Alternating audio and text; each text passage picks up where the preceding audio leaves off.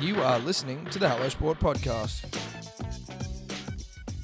What is up, punters and dribblers? Welcome back to another episode of All Talk with the Hello Sport podcast. And we are joined this week by an elite athlete of Australian and international sport. This man was a rugby league player for the Tigers, for the Broncos, for the Bunnies, winning a competition in 2014, the famous grand final. Sam Burgess's face all broken. Not Sam Burgess, but you know the grand final I'm talking about. He also then went over to chase the dream of rugby union in England, representing the English, funnily enough. Funnily enough, Tom, he also happens to be a fucking bit of a charismatic cat. Yeah. He's got a way with words. He's got an ability to make stories pretty fucking funny.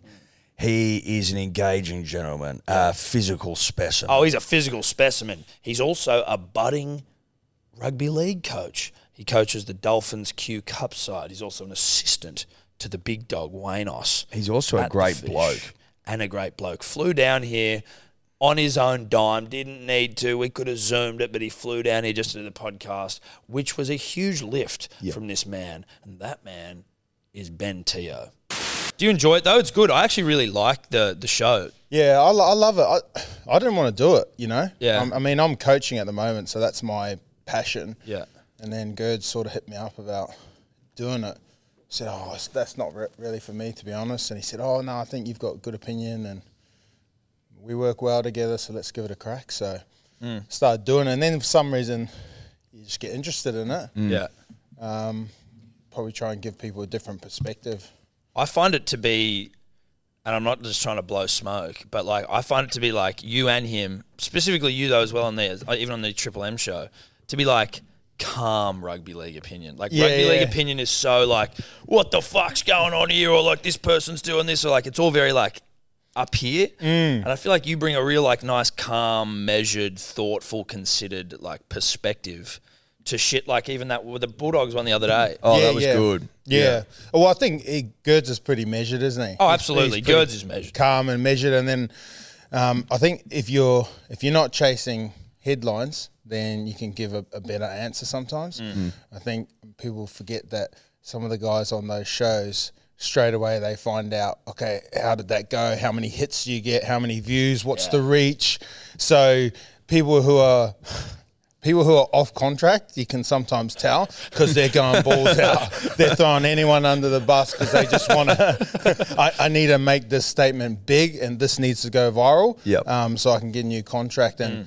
I couldn't live like that. So It's tough. We we like to believe that that's what Gerds was doing when he uh, said that Manly were flat track. oh my god, We're huge Seagulls fans here, and we've never forgiven him. We've we never- ran him well, out of town. Yeah. We haven't got over it, to be honest. We haven't got over it. we made him leave. We turned the beaches against him, and then Yeah, but he up to deserved Queensland. it. No, he did. In all due respect to Gerds, Yeah. it was it was a low blow at a, at a high time for the club.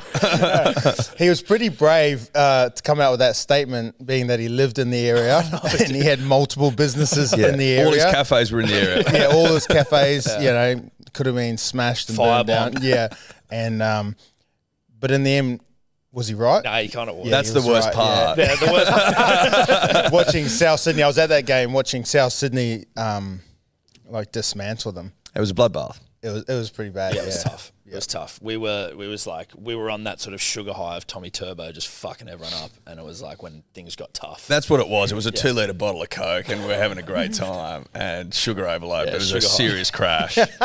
and to be honest, we haven't quite recovered. yeah, yeah, yeah. I know. Similar to so, did you want to get into the media though? Like uh, podcasting, same sort of shit, sort of. Like, what what was the? How did you see it differently to doing the Triple M, say, to doing the medicine?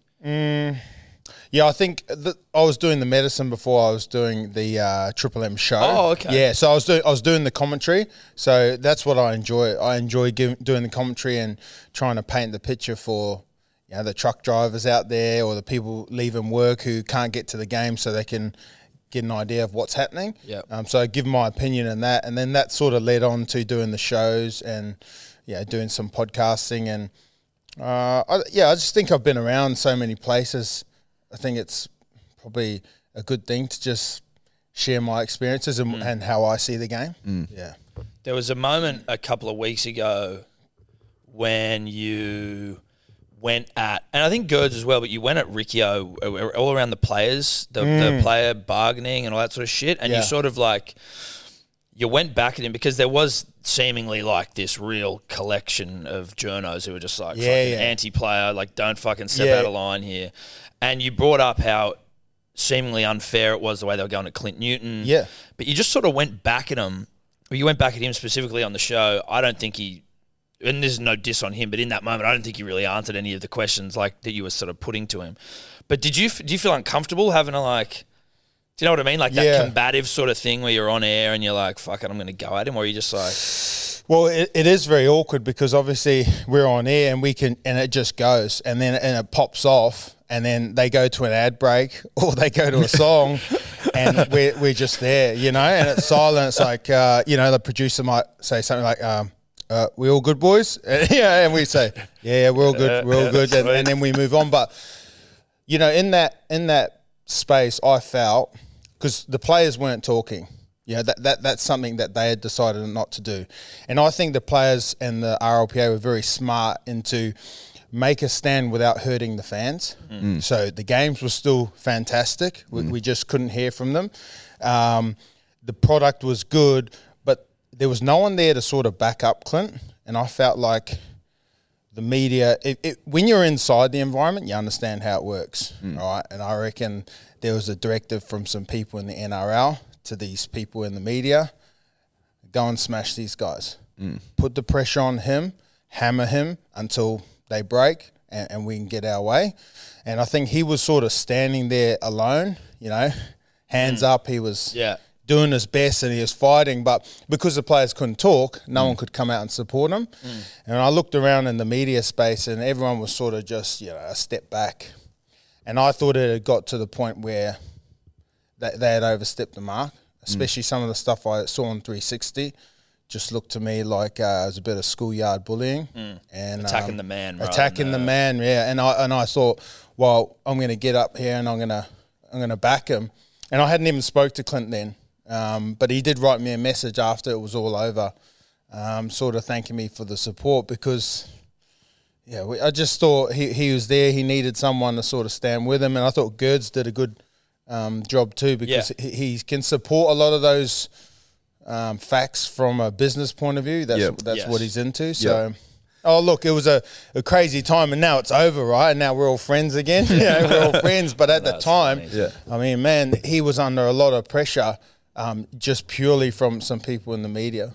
Did you th- was did that surprise you that not an, as many ex players that are in the media now spoke out, or are they just like? Is there such a strong directive inside these media Oh, oh. companies to be like, you don't Yeah. say a You- you- word? I could say, I could say there is, and they'll say no, there's not. I'm my own man. I'll do what I want, Yeah. but that's not true. I don't think. And I, I think there's a lot of ex players that um, are employed by these companies that everyone was on board. This is our. Um, this is the way we're going to look at it, and this is the way we're going to attack it. And they sort of step back and look. Sometimes you can't blame them, mate. They're like that's that's their job. Everyone's Yes. got their Everyone's thing. got their Everyone's job and they look got their after their own things. They cards. got to toe the line sometimes. And I think guys, well, I know this for a fact. There was guys that were on the media who were just um, ex players who were quiet, but behind the scenes they were supporting Clint. right. You know, go, you're going well, man. Stand your ground. We got your back and all this. I got your back, just not Sorta got publicly. Yeah, yeah. I'm sort of like I don't know. I like Like if, go if well. Ask, yeah, yeah. I don't ask me publicly. I mean, I may Yeah. say something different, just so you know I'm Um, lying. But yeah, uh, and uh, that's the one thing I would say about Triple M was outstanding. Is is uh, there was never any type of oh guys, this is the way we want to go at this. It was just up to us, and that's what I thought. So I went with it. Yeah, it was cool. It was good. Yeah. Um, there's a lot of the, your career that's interesting that I want to talk about as well. But like, you're in the coaching game now. Yeah. 36, 36 years old. Yeah, 36, yeah. looking good. Looking better than Looking- us. looking- significantly well. better than us. Not that that's a fucking. It's we're not setting a high bar, Tom, and I don't think that it's not about us. No, it's not. uh, but so, like, where, how long have you been? So you're at the Dolphins. How long Yeah. have you been doing that for? How did that come about? Post career, was that always something you wanted to do? Yeah. Oh no, no, it wasn't. I, I never, ever, ever wanted to be a coach. Um, I thought they were all strange cats. Uh, I thought they were all ex-teachers, weirdos, all those things. And um, but I think when I travelled and played rugby, I sort of sat back and realised that I'd been under some of the best coaches um, in both codes, from from Tim Sheens, you know, your Mal Meningas, Michael Maguire's, and then Warren Gatland and Eddie Jones in rugby union. And I sort of come back, and then I was at the Broncos during those tough times, and I end up retiring. And I wanted to stay around and do a little bit of work. And I'd started to do some with some of the young kids. Um, oh, some of the young players that are coming through now, yeah, yeah Xavier Willisons and Brendan Piakuras and Jordan Riki. But there was no spot there for me. And I ended up getting in touch um, through a few people with Wayne Bennett. And uh, he invited me to his, he was staying on the Gold Coast. He was in this apartment. So I drove down the Gold Coast to meet him. What's that like? Getting a call from Wayne, just being like, is that just sort of out of the blue? He's like, hey mate, what do you? Yeah, doing?" he said, "Oh, if you want to talk to me, you know, you got to come down and see me." So I, you know, hopped in the car, went down, and sort of waiting outside his apartment. He rocks up with a bunch of shopping, and he's like, "Oh, I've just been at the grocery shop, so just come upstairs." So we we go in, and um, yeah, he opens up the door, and um. It's funny actually. Open up the door and NRL 360s on the TV. He's like, "Oh, what's this shit? what's this shit?" he turns it off and uh, he's unpacking his groceries and he's, um, you know, he, he's. Uh, it's funny. He just sort of said to me, you know, you, you want to coach? He sort of said, yeah, why do you want to coach? And I said, oh, you know, I just think I've got something to offer. I think I've seen a lot. I think I can do things uh, a good way and help young young players reach their potential. And then, um, yeah, we just sat there and he talked me through it. What what he what he reckons I learned overseas and what I can do better. And he said, okay, if if you want to coach, um, I'll give you a team. You got to coach your own team. He said that's the only way you'll know whether you want to coach. So he gave me a under twenty one side, Yep. which I coached last year hectic. and you got to coach this team, you know, from November, December, January, Feb, like preseason, four days a week, you know, nights. So I'm, I'm working during the day, I'm coaching at night. You're driving home at like eight thirty at night, so you'll know whether you love it or not when you do that. And that's what he wanted to see. So he said, coach this under 21 side and come see me in a year and tell me if you still love it. Yep. And then he would check up on me like uh, every now and again. Um, we'd be doing training sessions and he'd just turn up. Like Really? just turn up. Yeah. So I got an under 21 side and they're like looking and like Wayne Bennett's rocked up to training. Hectic. And you wouldn't believe the amount of drop ball that starts happening, man. Like they just, the kids just get so nervous. Um, and Wayne hates spiral passes, but I used to teach my team spiral passes. So He hates spiral He hates passes. it. He That's goes, "Oh, I hate that flickety flick stuff. Like, I don't know, but we used to do these spiral drills. But if I looked and I saw him coming, I'd be like, "Boy, six o'clock passing, six o'clock, no spirals, no spirals for the rest of the session." Um, and yeah, he'd, he'd come down, watch me, and he just saw me progressing. And then this year, he gave me an opportunity to do the Queensland Cup. So I'm doing men now, um, and any guys that miss out on his side, I coach. Um, but it is hard because like I'm, I'm 36, and then a couple of my players are 33 that I played with. Yeah, you know, like yeah. Dunamis Lui, I played with him at the Broncos. So Yeah. How do you navigate that yeah, dynamic? I, I'm.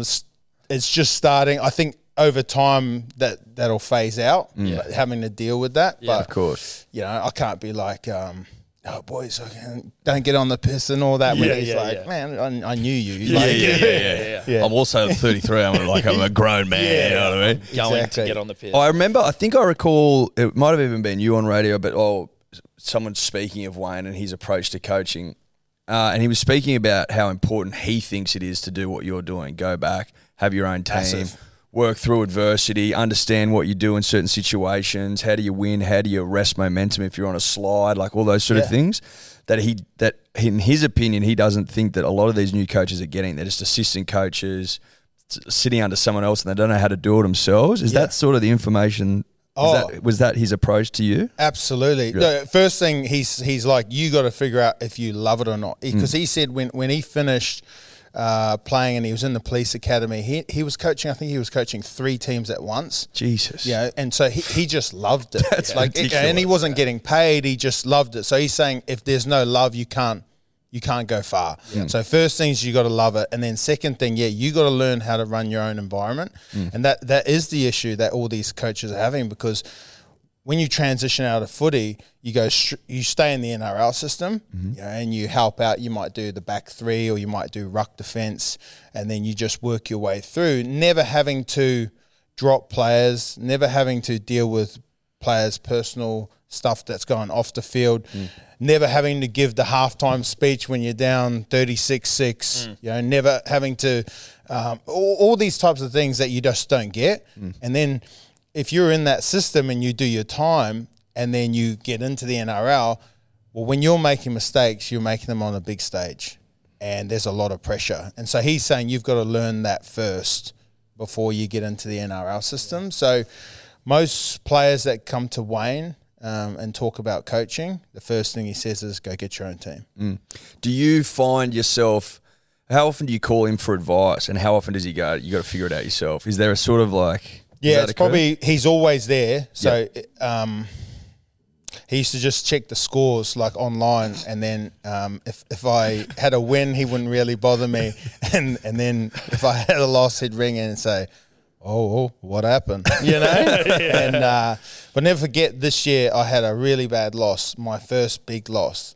Um, it was like sixty to four. It was something ridiculous. It was one of those days where just everything goes wrong and I didn't want to ring him, and he didn't want to. I don't think he wanted to ring me. He wanted to see me in person, and I saw him in the gym, and um, he sort of waited till a few people had left the gym, and he come up to me and he said, "Well, before you look and blame anyone else, have a look at yourself first.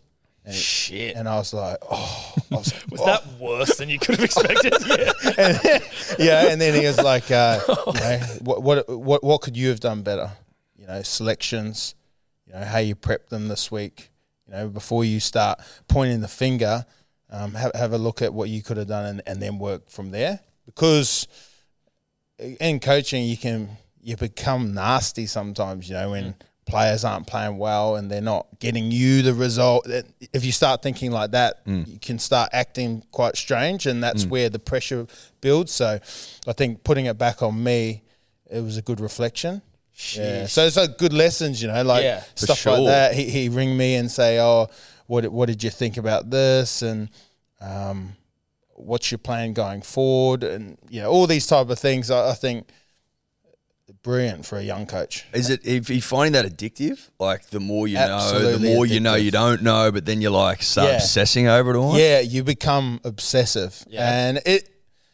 And I think all coaches would agree, whether you're coaching under 14s or up to NRL, um, it's hard to get balance in your mind because you're always thinking about it. Like, how can we train better? Or what's this week looking like?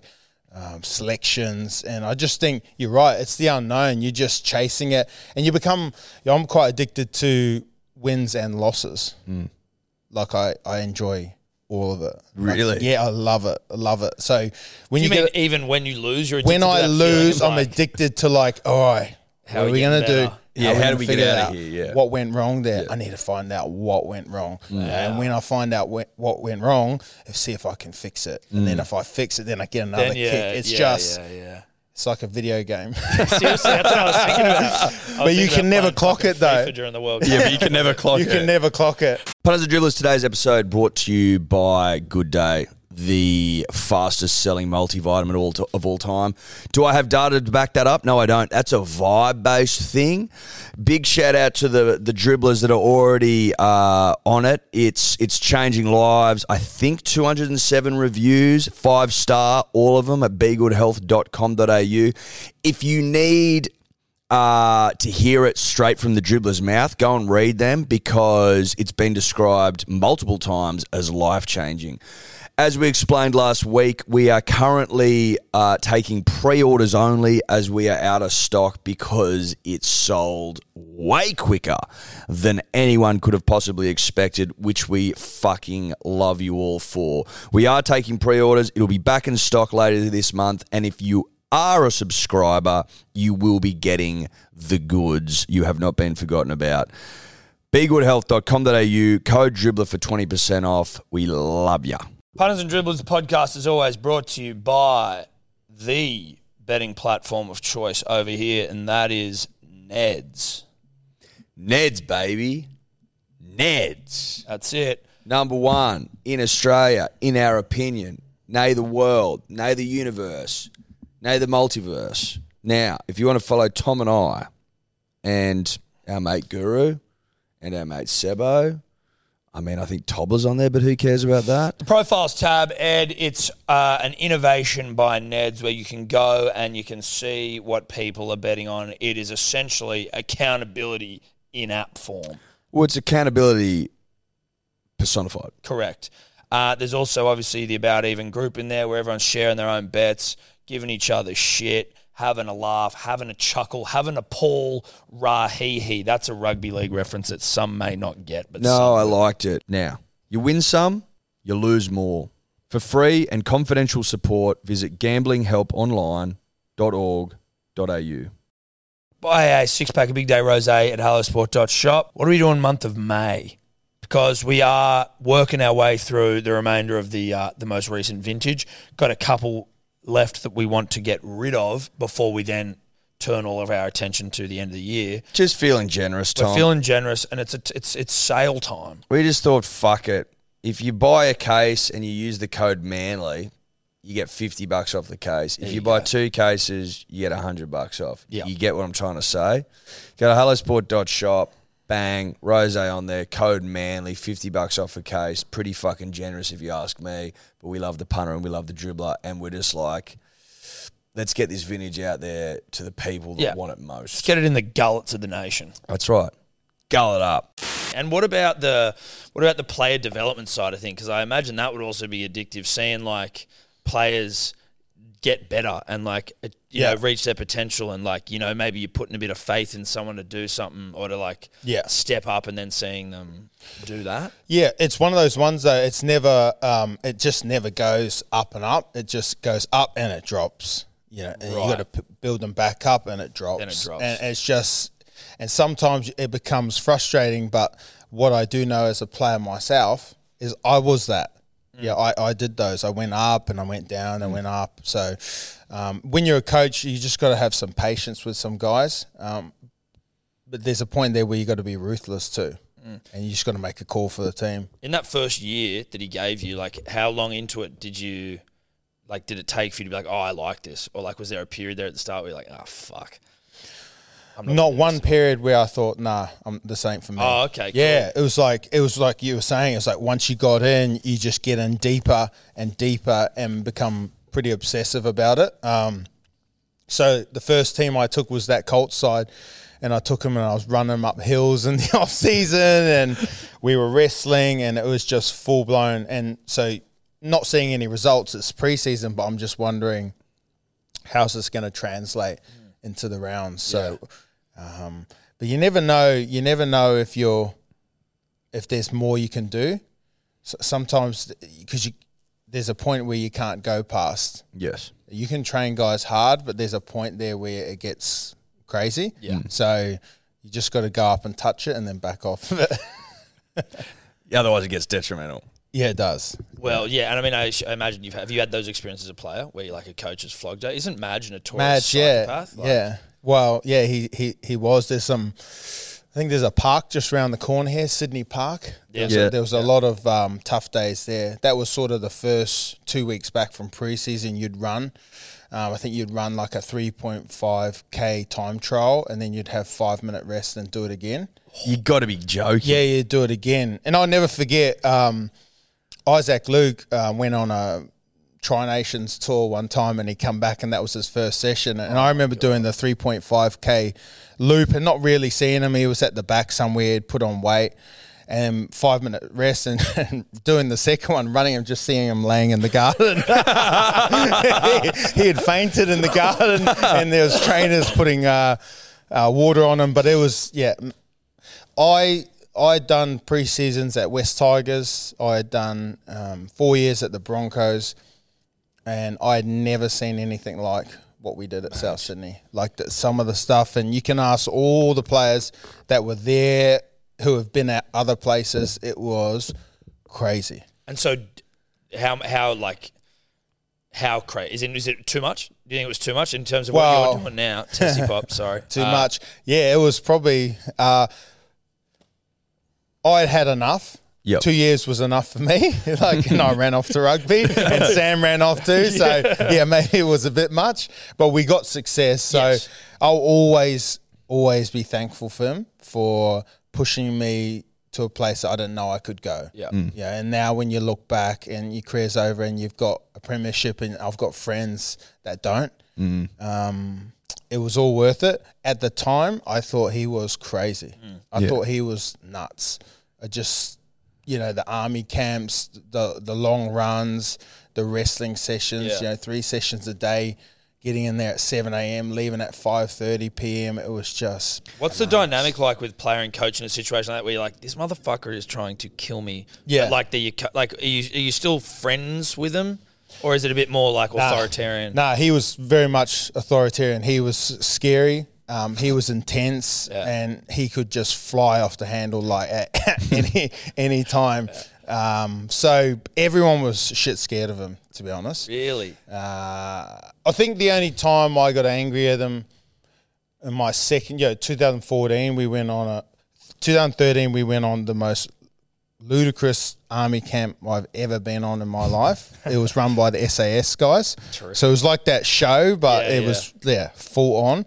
And then the second year we went again and it was bad again and I remember sort of packing up my kit and like fronting him and telling him that I'm fucking leaving. Like I'm, I've had enough of this. Like if this is what footy's about, I'm out. Like you know, I, I don't need it, blah. And he sort of talked me off the cliff a little bit, but um, that was one time where I got to the point where I said, "Mate, you've gone bananas. Like No this one- nuts." Yeah, no wonder Sammy Burgess won the show because he'd done it before. Well, yeah. You know what I mean? He's Yeah, like, yeah. mate, this is Yeah, a piece exactly. of Fucking piss. easy compared to the Madge camp. Except when he was stuck in that tunnel and he was getting like I would have been dead. is that the one Like- you had to go underwater? Yeah, he went under. He, he was in the tunnel and he couldn't get out because of his shoulder. And he, he was in there for like an hour. Like I'd be dead Right, from I'd hate that. being I claustrophobic. Yeah, same. Yeah, I'd die. I would You'd die. have a heart attack, I'd say. Are you? Are all the boys talking like sort of almost bitching in the background, being like, "This is fucked," or is it? Or are you trying to be as professional as you can and just? Well, there's some guys that are trying to like yeah impress the coaches with their leadership skills and all that Yeah, stuff. yeah. Um,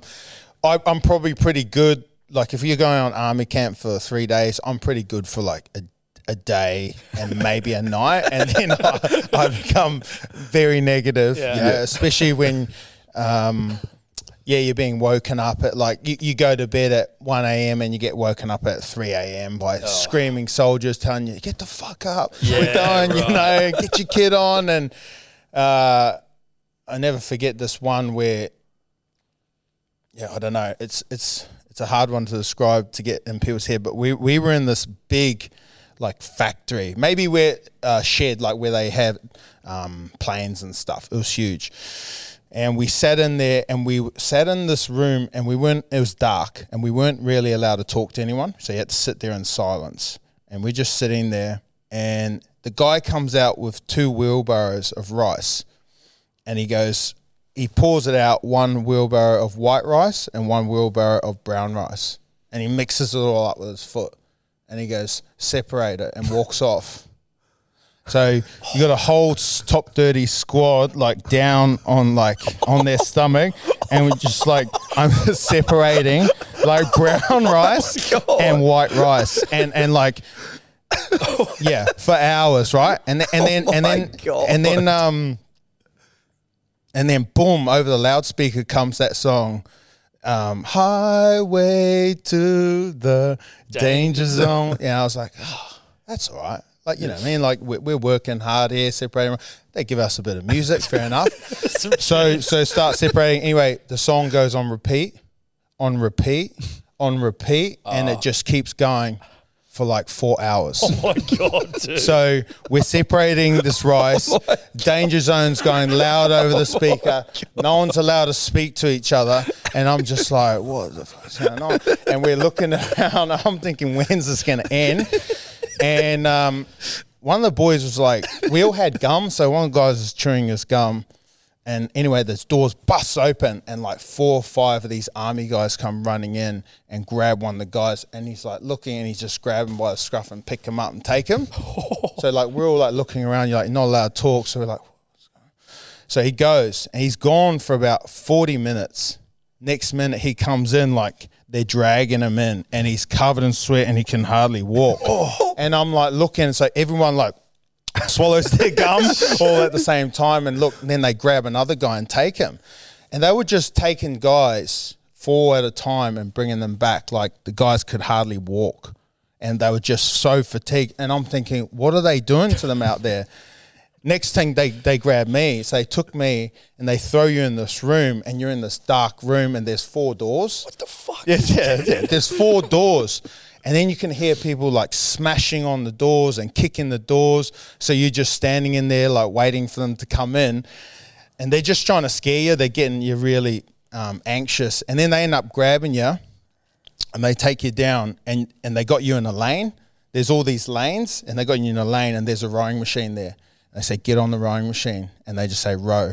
And you just row and they go harder, faster, harder, faster. And they keep going, row, row, row. Then they get you on the chin ups, doing chin ups, push ups, and they just smashing you to like you can hardly like move your arms. And then they throw you on the mat and they make you fight a fresh army guy. So, so your arms are, outrageous. arms are gone, can't do anything. This guy like throws you on the mat and he's like choking you out and like got you in the headlock and you just you got no energy to do anything. And so yeah, that was pretty much it. I got choked out like three times. and then I got and then and then I got grabbed and taken back into the the main shed and I come walking in like that and drop down and then they take other people. And So- you go back to separating rice. and you go and you lit, you go back to separating rice. Yeah, and that was the night that kind of went from like nine p.m. through to maybe one a.m. something like that, and then they took us. Uh, back to our beds and they let us sleep for about 45 minutes and then kicked open the door and said get up we're walking so oh my like god. that, that, that's some of the stuff That's the we done. gnarliest fucking thing I've Yeah, ever heard. Like, yeah. and I've, we've heard a couple of those. Nah, but that stories. was that's that was great. that's Yeah. kind of like so But funny. fuck, but like- Yeah. But uh, I, I never forget the, the anger of being like choked out by this military guy. I'm sure they felt sorry for us too, but you just couldn't do anything. Yeah. You were just so fatigued. You hadn't slept well. You hadn't eaten, and Are you rattled after that a little bit? Like when you're back in there separating rice, you're like, what the fuck did I just go through? well, you're just wondering. I think you're wondering what's next because Mm. if we we're at this point, and you just got to imagine that song's still going, so it's loud. Like you can't really Yeah. think. We're not allowed to talk to each other. Um, you're thinking, what are the next few days? Where's Madge in all this? What's he doing? He was. Um, I actually caught his eye because when I'm literally getting choked and I'm getting choked, I kind of looked up and there was almost like a little deck up the Like a top. viewing And deck? yeah, and he was a viewing Oh deck. my God, He- Matt. and and he was uh, he was sitting on the viewing deck just watching guys get Yeah, watching and punished. drinking. Yeah. And, and he's trying to yeah he's trying to learn something about you. So yeah, For are- are, you gonna are you gonna fight? You know, are you gonna let this guy just bash you down there? What are you gonna do? So. Um, Hectic. Are they still are they common now? The army camps in footy clubs, or are they sort of I, I think of vogue a people are veering away from them. I think there was a time and a place for them, but I mean, every team's done them, and only one team wins the comp every year. Yeah, So yeah, yeah. It's a good point. usually the teams that you know have great academy systems, who have the best players, you know, who train well on a weekly basis. I think that's a little bit more important than you know a three day SAS camp at the start of the year. So maybe people are starting to realize, ah, yeah, there's good parts about them, but there's there's some annoying parts. Is there anything like when you think about how extreme Madge is, where a coach like him is only really like going to be able to be uh, successful? Or like people are able, to only able to deal with that motherfucker for like a couple of seasons, and it's like come in, ruin everyone's lives, hopefully win a comp, and then fuck off. Yeah, well, you, you got to be able to go with him, right? You got to be able to stay with that intensity, and um, you know he's he had his success at South. Obviously, didn't work out um, at Tigers, but remember he had a lot of success when he was at Melbourne as an assistant. He cleaned up over in the Super League with the Wigan Warriors when he was over there. Yeah. yeah, he did well at South. So it, his theory would be it's a proven formula. You know, um, yeah, it might wear people out, and yeah, it might give me an expiry date as a coach, but I'd rather that. For sure. and and get something out of it rather than just like ticking along, being everyone's friend and never get anywhere. Um, I would struggle. I got asked this preseason whether I wanted to take my team on an army camp, and it would be pretty hypocritical of me to put on. my team Yeah. through those things when I struggled so bad with them myself. So, Yeah. yeah, Dude, that's yeah, that's as wild as it gets. yeah. That's that's only a couple of hours of it though, so it's it's Well, just, yeah, I'm sure. Was there anyone who was like, you know, is someone like Sam Burgess in that? Like, does anyone sort of really rise in that, or is it is it so hectic that there's no one can really show too? Like, you can only show You- so much of yourself in something. No, no. There's extreme. always there's always like two or three guys in your team that are just absolute animals at it. Um, They're not always the best footy players. Mm. Yeah, okay. Um, but th- they would probably make good soldiers. Yeah, like they can just go and go, uh, sleep deprived. Like someone like Michael Crocker. oh yeah, Like he eat that stuff up. Like Really? yeah, he he was an absolute machine, and he could just go. But um, yeah, and you find out, and and the sad part about it is like there's guys that break, and they're usually the guys that would probably break on a footy field for you. right.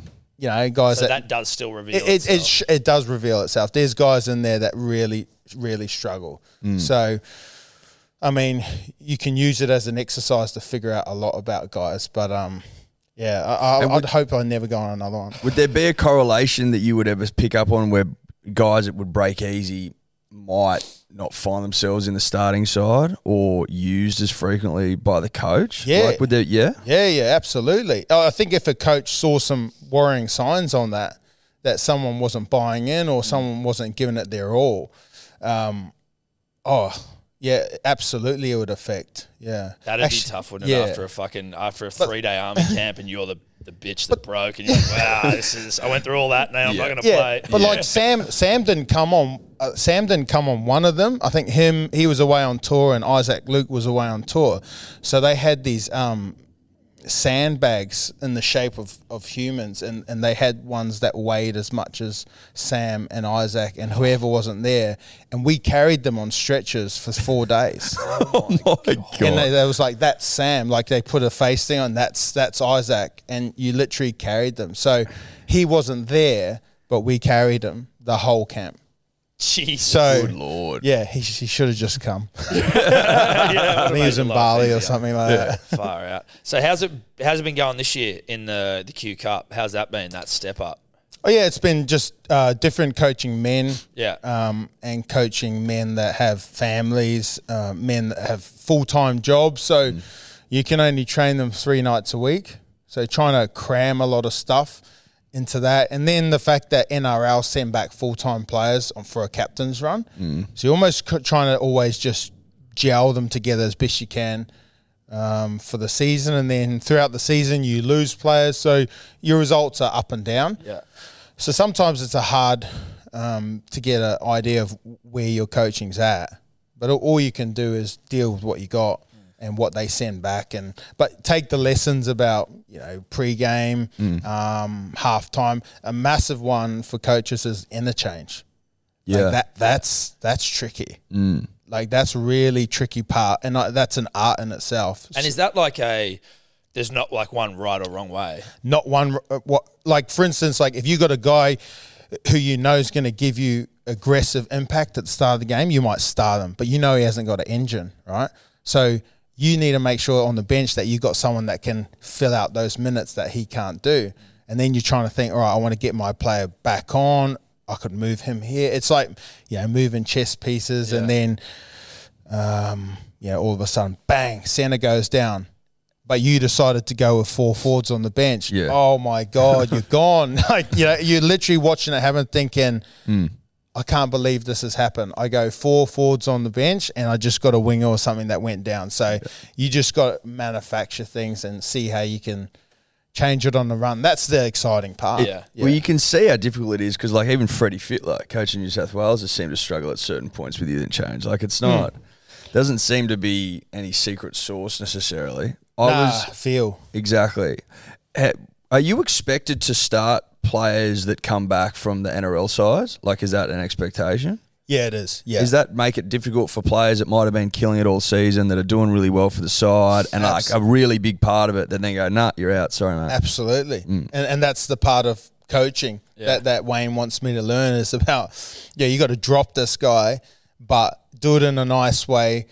Let him know the system. So right from the get go, I'm very honest with the system. I'm like, guys, this is how it is. When they come back, they play. If they're not playing well, maybe after three weeks, I'll have a chat to the boss and mm-hmm. then I can make some changes. But it is what it is. Yep. So yeah, the, yeah, you got a guy who's a plumber who, who who dreams of being an NRL player. He would give his you know left nut to be a full time training guy, and then you got a guy who is full time, who's playing like a busted. It's quite hard. Yeah. you know there, and then as I said, uh, it's got to take a couple of weeks before I can probably make the change. Do you find the players you're coaching at that level who are so close but so far, like there's it's more emotional than maybe like all the players that have made it, or is there? Absolutely, yeah. It's it's all up here. Yeah. you, know, you got guys that are, um, there's guys that are like physical specimens that are playing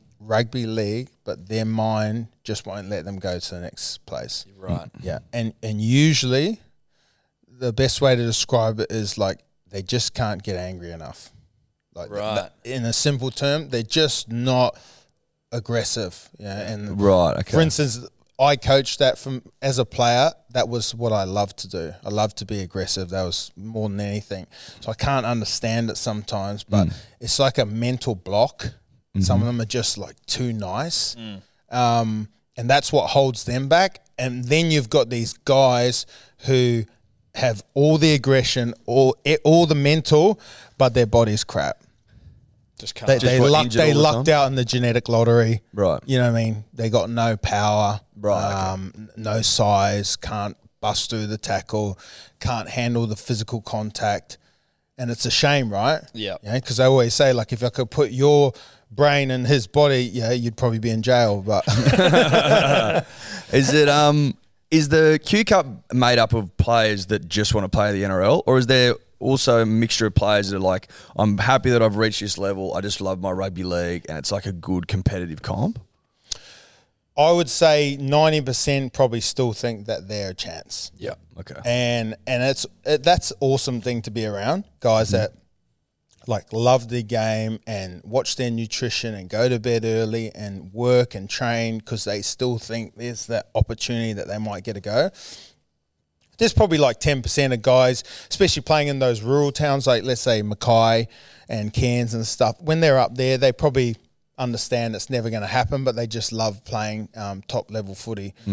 But most, yeah, the dream's still alive in, in a lot of young players, which is um, what it's all about, really, isn't it? Yeah. Yeah. you see these guys that take a little bit of time to come through. Um, you know, Kobe Hetherington, who's playing really well for the Broncos, he's taken a little bit of time to come through, but when they do, it's just awesome to see. Do they? Is that just like Christmas? Oh yeah, Even for you to see how pumped they would get these guys that are like a little bit older than you know is what's considered normal, I suppose. Finally getting a crack after all that time. Yeah, absolutely. And and they, they finally get that that chance. Like you know, their their parents have been along for the ride. You know, they've seen the ups and downs, and a lot of players have been let go from. Uh, a couple environments and then they kick on. Uh, you know, someone like Mark Nichols, you know, he's Yeah. a he's a late bloomer. And I think everyone loves him for that. That's why they call him the goat because he's not really the goat, but you know they call him the goat. But uh, just to see guys like that go on and maybe make a little bit of money on the back end, but most of those guys don't really make money. Like they don't. If if you're a late bloomer, you might end up getting you know 50 NRL games, um, and it's all nice, and you get Yeah. a couple of jerseys you can hang in the living room, but there's no money to be made really, Unless you're Cody Walker. unless you're Cody Walker, and still, sort of- still unbelievable how that happened. Yeah. I, mm. I've never really, and you, you you go around in junior ranks and stuff, and you'd be like, yeah, that, that player, he's a good young half, but he's just not there yet. And they say, yeah, well, he could get bet a bit later on, like look at Cody Walker, and I feel like saying, man, I've only seen one Cody Walker in like 30 years do that. So, Yeah. Who just hung around in Queensland Cup till 26, and then comes on and is like the best ball player in the game, plays Origin, Yeah. all these things. It- He's that- an anomaly. He's yeah, not it, that you- doesn't you wanna be- happen often. Yeah. yeah. Well, it's happened once. yeah, yeah. Most kids are, they know. Everyone knows if you're in the game, you know all the kids coming through and you know which ones are going to be the superstars or have the potential to. Yeah. They don't, not many slip through the cracks. What's what's that next crop looking like in terms of are they just bigger, stronger, more athletic? Are things just Yeah. ramping up? Like if you look at the, Yeah. the type of athlete in the game now versus ten years ago, even Yeah. it's just getting more and more hectic. Is that still happening? Absolutely. Well, the, when I w- went come back from rugby and I went to the Broncos and I walked in the gym, I'd never seen young athletes like that in my life. Hmm. David Fifita, Kotoni Staggs, um, Flegler, uh, Payne Haas, Paddy Carrigan, and I'm just looking at these guys and they're just big, like big in the gym. And you know, we run the Bronco test. The Bronco test come in when I was first playing, and if you could get under five minutes, you were ridiculously fit. It was like a pass mark. Uh, those guys are running like four four forties, like four thirty five four. I think Payne ran in the four thirties, something ridiculous. So oh you're Oh like, God. that's not normal. Hmm. But then you understand what's happening is these kids are training from the age of twelve now. So they get identified at twelve, but you can't sign them till they turn fifteen. But they can still join your academy. So from twelve to fifteen, they start lifting, they start doing speed work, agility work, and bronco tests. They start building their base. At 15, boom, now all the contracts coming. Yeah. You're a 15 year old, in the mail comes four contracts from Titans, Broncos, Cowboys. You make your choice, and then you're in another academy from 15 through to 18. By the time you're 18, six years of S&C, you're a monster. Mm. Like, I didn't touch the weight. I didn't touch a weight till I was 18. Mm. 19 maybe. right. My first preseason was when I was 20. Wow. Really? Yeah, that was my first NRL preseason. Now you got kids that are coming in and doing preseasons at like 17. It's part of their contract. So When were you? Because you, and anytime we get a stat wrong, we, it's Wikipedia. We had Lote Tuqiri on. Uh, Lote. Yeah, we had Lote on last week, and I started off by going, "So you moved to Australia at 15. What was you know from Fiji?" He's like, "I came here when I was four. Yeah. I was like, Or two or something. He's like, I was no, like, that's "Oh, not right. Sorry, Lote. That's he's the fucking best Wikipedia." Lote. He's a legend. Oh, yeah, yeah, mate, he's, a, good legend. man. He's a smart man because when he come to South. He heard about Madge. So he didn't sign his contract till February when the preseason He was told over. us that. He told us that. Missed He's like, I'm, fucking- I'm not doing that. He's like, oh, imagine, I'll think about it. I'll think about it. yeah, he was coming. Then uh, yeah, Walsh is in. This is when he had dreads, so Walsh is in the shed. So, hey boys, ready for round one? He's good. Um, but so what I was going to say there was again according to Wikipedia, but you were in like the junior Kiwis when you were so it was like fifteen or sixteen. Yeah. Then the the- whatever the twenties version Yeah. is. So I assume though at some to some degree you're getting identified quite young though, right? That Yeah. you're a talent. What was that process like for you? Like I guess emerging as a footballer to becoming someone who's actually getting picked in these sides. Yeah, I was probably because I, grew up playing. Um, I used to play rugby and rugby league, so I just played both. I was always into it, and then I gave the game away probably around the age of thirteen. Well, it's an early age to retire. Yeah, just just retired and sort of having some growing pains in my knees, and I thought I was going to be a skateboarder, but anyway, we'll just leave. I thought I Oh, we was- kick flipped a few boards at that time. Don't worry about uh, all my Later mates, the couple too. all my mates were into skateboarding and stuff, so that's what I thought I was going to do, and um, ended up getting back in, into rugby league, and um, sort of just as most kids start on the wing and work their way towards the pack. But yeah, once I once I got into it, I started making some rep sides. I made the New Zealand under 16s and then the 18s, the junior Kiwis. But I was picked up by the Warriors first, so I was j- put in their academy, and they, they I think they grabbed like forty kids, and they signed up all the best talent in New Zealand, put them in an academy, and it was maybe like four or five months down the track they realised that that was pretty expensive, mm. so we might just flick them all. so they flicked pretty much all of them, except for maybe six guys. Oh shit! Yeah, so I got the tap on the shoulder, like, yeah, you, you're out, like, you know what I mean. Oh, so wow. that was my introduction to professional sports. Did that light a fire under you, or are you like? Absolutely, yeah. So my contract was like Warriors signed me after the under 16s New Zealand side. I think they signed me on a three thousand dollar contract. And once they decided to get rid of everyone, they not only tapped me on the shoulder to say, "Mate, you got to shoot." Um, I was halfway through rehab for a surgery, so I was pretty vulnerable in terms of getting my body back. Mm. But they also said, "Yeah, look, and we can't pay you. We don't oh. actually have the money to pay you." And I was like, grand? yeah, and so I lived quite far away. I was lived an hour twenty away, so I was driving back and forth, and my mum was giving me gas money. We, we didn't have a lot of money, so in my mind, I was thinking, you know, don't worry, I'll tick up the spill, and then I get that three grand I can pay mum. Yep. And when they cut me, they said they couldn't pay, but we can pay you in um, Puma. They were sponsored by Puma um, vouchers, and I was like, "Are you serious?" And then th- th- they told me that's all they could do. So they gave me like two and a half grand worth of um, Puma vouchers. So I went into the Puma store and bought a whole lot of like hoodies and that, and then tried to sell them to get the gas money. Yeah. Oh my god! And in the what end- an insane amount of pressure for a young Yeah. kid to have to be under. Like, Yeah, mid mid rehab too. So Wow. in the end, I, I sold like one jumper. So I, had, so I was in debt. And I had a whole lot of fucking Puma gear, which I didn't want to wear, and um, yeah, I was injured and, and out of contract. So that's how I ended up leaving New Zealand and going to Keebra Park High School. which is like that's like the the mecca of like rugby league schools, right? So I was going there, and Benji had just left, and it was an opportunity to get me fit. And I pretty much turned up there as just overweight, and I was I was struggling. And the school helped get me in shape, and that's how I ended up at the Wests Tigers. But I think that lit the fire in me. Mm. And once I left New Zealand, I was like, I'm never, ever, ever coming back. I'll never, ever, ever play for New Zealand. I was like dirty. I was so dirty, and it just like drove me my whole career. I think like fast forward when I'm playing first grade and I got a in- invitation to do the uh, Kiwis train on squad, and I was like, no, not doing it. I was like, I'm not playing. If I can't play for Australia or Origin, I'm not playing for anyone. Yeah, so I was just like dirty on that situation. It's Yeah. funny when you think back. It's like, oh, maybe I took that a bit far. Yeah. Um, by doing that, but you can't help how you feel at the time Absolutely. and how you were treated. And at that time, like three thousand dollars was a lot of money to us, you know, and to be sort of and you're banking on it, right? Like you, I was uh, banking on it, yeah. to just pull it as well. Yeah. It's so fucking. I know. So and it- like they're better now. The Warriors, their systems better and and that. But like that was my introduction to professional sports and how like ruthless it is and how cutthroat it is. Did know? they ever come back and try sign you at any point during your career, like show any interest? Uh, the only no, never. They knew because I'd done an article and that where I said that, so they Okay, knew they like knew. I would never go there. Stickly. So at the end of my career, there was maybe an option, but I said no, no way. But um, yeah, I just think y- you learn all these lessons, you know.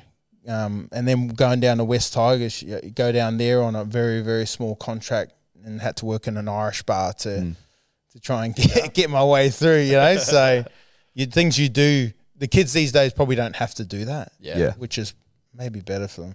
What happened to the jumpers? Probably they're probably still in New Zealand. My dad's probably wearing one right now. Mate, now you got the profile. You can probably Yeah. sell them. yeah, yeah, I might be able to sell them now. You probably. Mate, the audience will listen to this and you might get a couple offers. Yeah.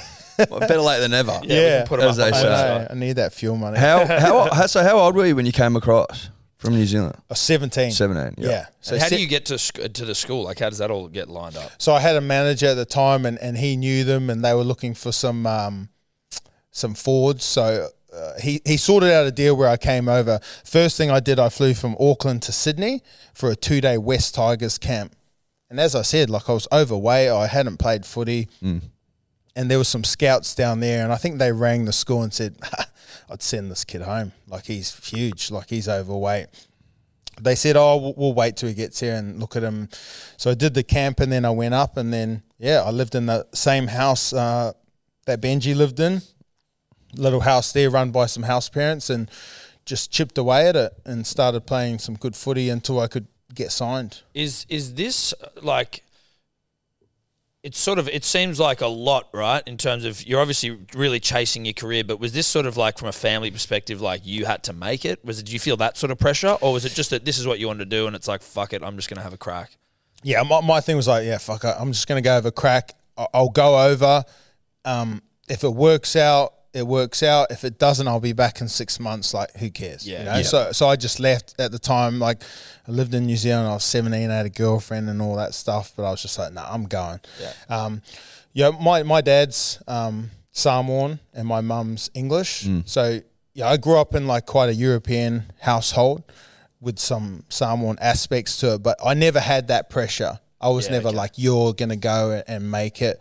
It, it was really up to me um, to do it. But I do know like there's a lot of Polynesian kids out there that just just have the weight of the world on them Mm. um, from a very young age. I- I'm talking like 12, 13, 14. Yeah. I, I just, you see it, right? You see where the family's just banking on this kid Yeah. to make it. And sh- it ain't the fucking, it ain't NBA. Like it's not, Yeah. you know, NFL where these guys get, the money's good, but it's not crazy good. Yeah, you, so, your contract isn't gonna. Yeah, you can't up set the family up with Yeah. it. No. So a lot of the guys now, no one gets set up.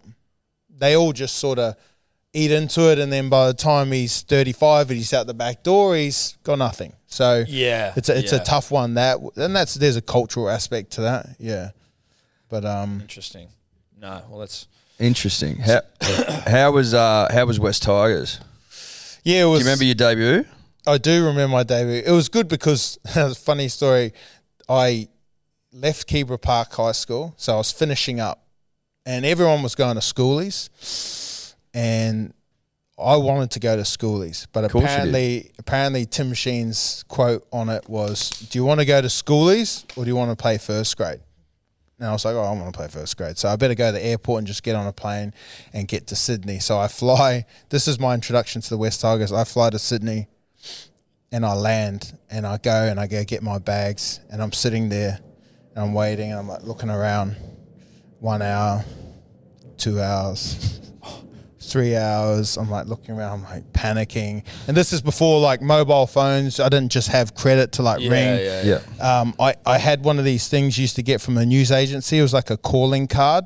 And so I took the calling card and went to a payphone. Oh, yeah. And I rang back to New Zealand to my parents' house to tell them to ring the manager, to tell them to ring Keebra, to ring the Wests Tigers, to tell them that they forgot me at the airport. So I was like Oh sitting there with my bags, waiting to be picked up by the Wests Tigers, and they never came. Eventually, a couple, like five hours later, the guy comes and gets me and drops me off at this house in Burwood. So that was my introduction to them. That's a good start. Yeah, it was a great start. Eight hours late. Yeah. But when I got there, see, I get there end of 05, so that's preseason for 2006. Mm-hmm. Oh, They- they so just off won the the back of the comp. fucking comp. Yeah, so you know when I signed with them, I, d- this is early on in 2005. They were, yeah, all right team, mm. and then they just went on that run, and then I get down there and they've just won the comp, and that they've just turned into superstars. Yes. like absolute superstars. So yeah, for me, just going down there, you know, Scotty Prince is there. He was injured most of 2006. Uh, Brett Hodgson, Benji's driving around in this little sports car. He's just living the dream. Man. So King of the world. yeah, and um, so for me, it was it was a great environment to come in and see like sort of what success looked like. Yeah. But you have to say from that point on, it didn't it didn't go great, did it? That that was kind of I saw like You saw I'm, the peak I'm seeing the peak, Yeah. and then watching the decline because older players were leaving. They were bringing in new recruits that maybe didn't work out Mm. um, for them. So Were you there four years? Three years. Three years. So I played. I played the first year. I was playing Jersey Flegg and they called it Premier League for Balmain Tigers. So I loved playing for Balmain at Leichhardt, and they had the Balmain Leagues Club was still going then, and it was it was rocking. And then uh, played two years for Wests Tigers, and then and then there was that opportunity to go back to Queensland. Yeah, I had a lot of friends up there through school, and they came down and met me, and they were like, you know, you if you come up, yeah, you're going to play on the right edge. It'll be you, Darren Lockyer, Justin Hodges, and Israel Folau's signing. Fuck. And I was like, Sounds pretty good. yeah, I think, that sounds pretty think I nice. should take that. I can get used yeah, to that. Sam Thaiday, Corey Parker, yeah, all these guys are there. Weapon s- team. Yeah, I just thought to myself, it was a great opportunity, and I I needed to go sort of be around that. So And it was so what? So what years is that? Is that like 08? yeah, that's 2000, 2009 and ten. I signed with the Broncos. Yeah, and they didn't leave me at the airport, so it was Well, yeah, it's a good start. it's a good fucking start. Much better start. Yeah. Um, and then, so after a couple of years of the Broncos, I, I don't remember how they went in those years. I know Manly. Oh well, no, you Yeah. were 2009. No, Manly no. won 2008. nine nine we uh, nine we end up Couple of li- yeah nine we go prelim in in Melbourne versus that that Melbourne team that got stripped Oh yeah, and they they hump they they smoke us Yeah. they smoke us down there uh, Melbourne 2010 yeah not great 2011 our best year that I was there um, that's the one where yeah that's the one where I think every player's got that year where they think this is our year Yeah. and it ends up not being. But t- 2011, with Darren Lockyer announces his retirement, um, and that's going to be his last year. So everything's like geared towards like for Lockyer, like we're doing this for Lockyer, Yeah, and yeah, yeah. we had a real good thing going, and we beat the Dragons up at Suncorp. that is drop uh, like he does the Yeah. derby. Yeah, But remember, remember the kick goes up, and Jared Beale goes up to take the kick and knees him in the face. Yeah, and and, that's right. fractures his um Yes. his face. So then he, we go downfield and he kicks the drop goal. We win it. But yeah, we, we sort of know then that he's gone. And throughout the week, he doesn't train, and we're we're hoping that he can play. He actually f- goes down in a helicopter to Sydney because he couldn't fly because of his face. so Oh, shit. Oh, really? yeah, so they organised for a helicopter fly nice and low, flies him from Brisbane to Sydney. wow. So he comes That to the hotel. painfully long. Yeah, How long yeah. would that be on a fucking trial? That's a long time. You'd have to. You'd have to stop. mate. I, that'd be I'd be stressing. Yeah, and then uh, but we get we get down to Sydney, and he comes to the hotel, and I think it's the night before he sort of stands up and announces to the boys that he can't play, and that's it. Yeah. Now, who'd you play? We played Manly, I Thought so. and uh, Vaguely you know, and, and that. that, that that's the hard part about it, right? Is um, with our full team, I'm not saying we beat Manly. Certainly I'm, I'm saying though. we, we have a red hot go, Yeah. and that's one of those ones where the prelims really the final. Yes. Yeah, exactly whoever right. wins that goes through. Yeah. No disrespect to the Warriors, uh, but Yeah, yeah, George Rose on here, and he were asking, we were like, when you saw the Warriors beat Yeah. the Storm, and he goes, he goes, holy fuck, I'm going to win a grand final. well, we we had played Warriors week one of the finals, Yep. and beat them like forty to ten. Like, Yeah. So if we get through and we get Warriors, I know what's going to happen. But that was a red hot Manly side. Um, but um, we could have only had a crack at them with Darren Lockyer. So So you had a couple of years at the Broncos, then you're down to South. Is there a concern from a player like you're moving around too much, or is it just sort of like, is it a you know just better better opportunity? yeah, better opportunity. I think I think players just know or understand what's the best for them. Yeah.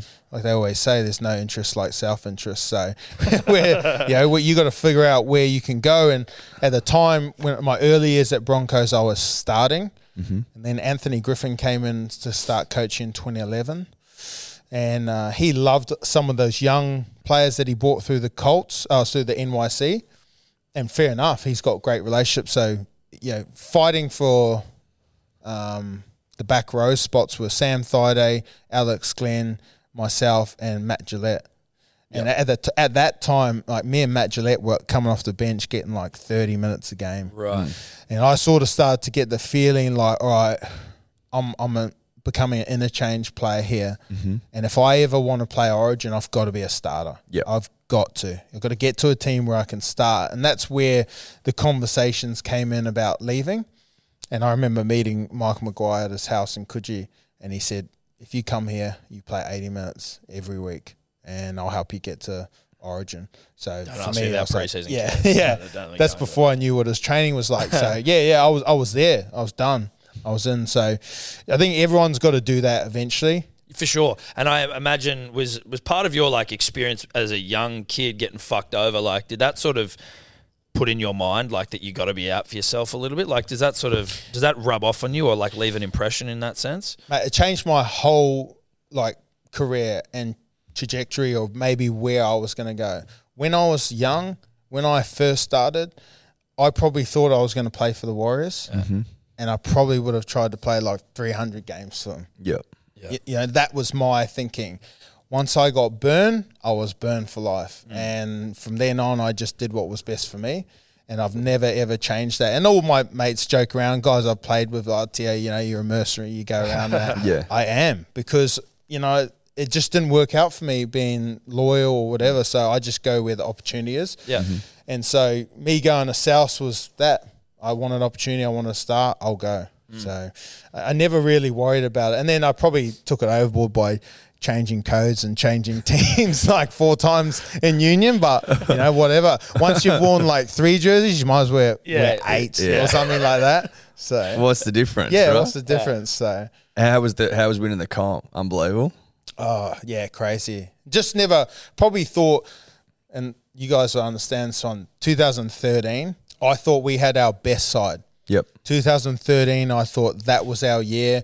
The way we had trained, the way we have played. And I just looked at our squad and I thought, this is this is this is it. And then we run into Manly in the Oh, yeah. prelim. I was at Lottie- that game. This is, but Lottie- this is Lottie was saying the same thing. and about, I never, I never. That's probably been my darkest day in football. That's probably, I was heartbroken because it was such a weird. It was such a weird day. So, just woke up on the morning, and I don't know if what it just didn't feel right. But anyway, we get to this game and we get out to a good lead. We're mm-hmm. winning at halftime. I think, oh, you know, Yep. and then and then it just all goes downhill and the momentum swings and we can't stop and I still have nightmares about like Glenn Stewart, like how a guy can be so skillful and mm. he was an amazing player. Mm. We end up losing that game. I think you find out after the game. I think it was um, Madge's mum passed away the morning of the Oh, game. hectic. It was Yeah, just something that. like you know that Yeah. there was just something not right about that day. And once that game was over, I mean, everyone was so devastated. It was like there wasn't like talk of like Mad Monday. Everyone just gapped it. There was no end of season reviews or no, it was just gone. um, and everyone just took off. Yeah, and we got together and had a drink, but I mean, I was in a haze for like weeks off that. I was just like. I think I was walking around Coogee with like no shoes on, growing a beard. I was just like gone. So um, in in the end, I yeah to snap out of it, I end up booking myself a flight and went over to the states for a little while, do some training. But yeah, so by the time fourteen comes around, I'm thinking maybe this ain't gonna happen for me. Did you Lottie's because Lottie came in 14, right? But he was saying that that game was like used a lot or re- referenced a lot. That game against Manly in 2014. Yeah. Well, we never wanted that.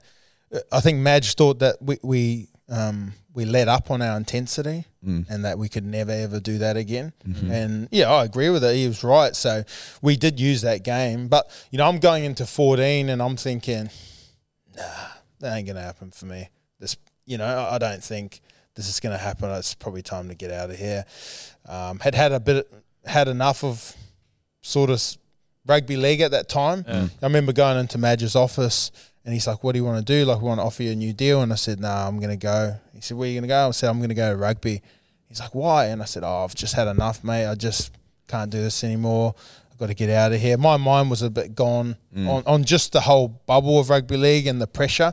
So I was putting so much pressure on myself to win a comp. I just felt like it was just going the other way. Yeah. Like I was still devastated about 13. Like it still affected me right through 14. So by the time 14 was there, I was like, all right, I'm going to sign with rugby union. I'll finish off the season with South, and then I'm I'm out of here. And so I wasn't like thinking we were going to win it, you know, which Yeah. is one of those things. It's like when you want something so bad, sometimes it doesn't come. Whereas if you just chill out for a bit, Yeah. But I almost didn't get to play because think it was like late rounds. Um, Isaac Luke does like a spare tackle on Sonny Bill, and I'm sort of in it, and I end up getting some. Oh no, I get a chicken wing. Sorry, I get a chicken wing on Sam Thaiday, and I get a couple of weeks, which could rub me out of the finals. Mm. And I I miss week one of the finals, and so yeah, the team had to play Manly at the football stadium, um, and, and that's that's actually we talked about it this week because that game should have been at Brookvale. Yep. Yes, Yes. That Yeah. game that was you know Yes. that that was poor. we talked wasn't about it? it this week as well. It's We- fucking we- So my s- the theory is we go to Brookvale. I don't. We don't win. No. and we don't win a competition. Yep. So they move it for the crowd to football stadium. Yeah, and that's our because- stadium. Yeah, and then lied about how many people were there. It was like, yeah, it was a fucking 40 And which is the same th- thing that's happening this week, talking about crowds and finals. Yeah. Sure. But yeah, that should have been at Brookvale. We win that. So We- really, we, we won 2014 as well. well, exactly. Yeah. And so I missed that game through suspension. And luckily, you know, I was praying on the judiciary that I didn't miss the whole series and that the boys got through. So they get through. And then Madge gives me a run in the prelim off the bench. And then, yeah, it's just two games, bang, out the door. Back in, ready to Yeah. rip. Yeah. Fucking good stuff, eh? Yeah. That's mad. But yeah, I- Did you did you regret signing with rugby after you'd won it? Were you like, fuck it? Like, was there a part Nah, of that where nah, you, I where was you out, I was out of there. Yeah, Yeah, okay. I, I needed to get out of there. It was a nice ending. Like you couldn't really script it better Yeah. Mm. to leave South like that. But I, I, you know, me and Sam both sort of knew that was the end. Did he leave that? Yeah, we were leaving. We we were we were living together. We were living together uh, as at his apartment in town, and we were both going through contract negotiations, but we wouldn't discuss it. Like we didn't know what each other was doing. Right. And I remember talking to my agent because I was saying I want to go to rugby. I'll go in Europe, and then there was this. Um, you know, they have like those little things in the paper, like. Um, Little rumors, which Yeah, yeah, which yeah. player, which Whispers, South Sydney whispers. player, it- yeah, whispers. Which South Sydney player looking at rugby union and that? And I rang my agent straight away. I was like, "Mate, who are you told?" He's like, "I didn't tell anyone." I was like, "Mate, like read this. Like, who else could this be?" Like, not knowing that it was Sam. I had no the guy idea. you're fucking Yeah, sitting living across from with- at breakfast. Yeah, I had no idea he was thinking of leaving, but um, yeah, on- once he signed and I signed, we sort of knew like this is the end.